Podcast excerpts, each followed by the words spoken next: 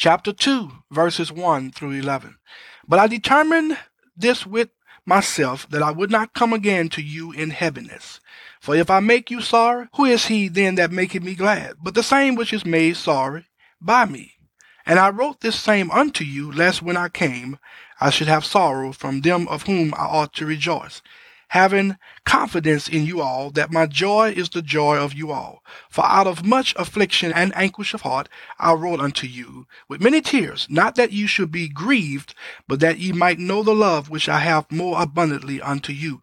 But if any have caused grief, he hath not grieved me, but in part, that I may not overcharge you all. Sufficient to such a man is this punishment, which was inflicted of many, so that contrariwise ye ought rather to forgive him and comfort him, lest perhaps such a one should be swallowed up with overmuch sorrow.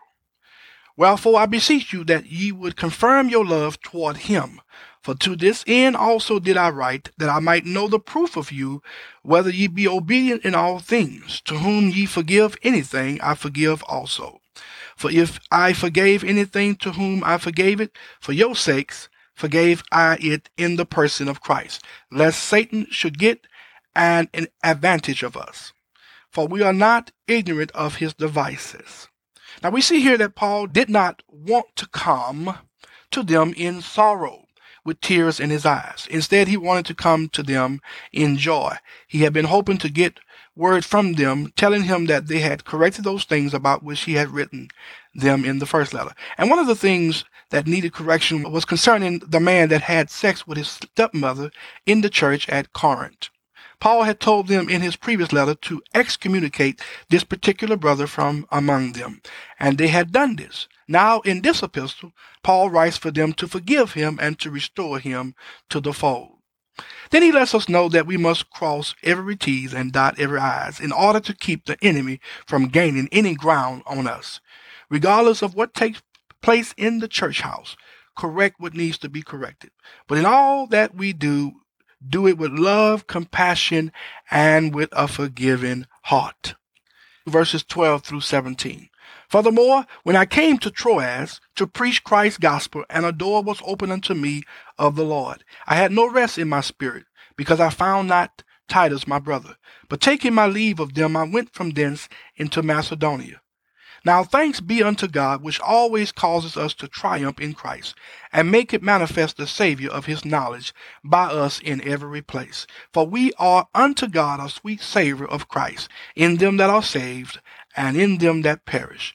To the one we are the savor of death unto death, and to the other the savor of life unto life. And who is sufficient for these things? For we are not as many which corrupt the word of God, but as of sincerity but as of God, in the sight of God, speak we in Christ. Now, we see here that even while Paul was preaching the gospel in Troas, he was grieved at heart because Titus hadn't come to bring him word concerning the congregation in Corinth.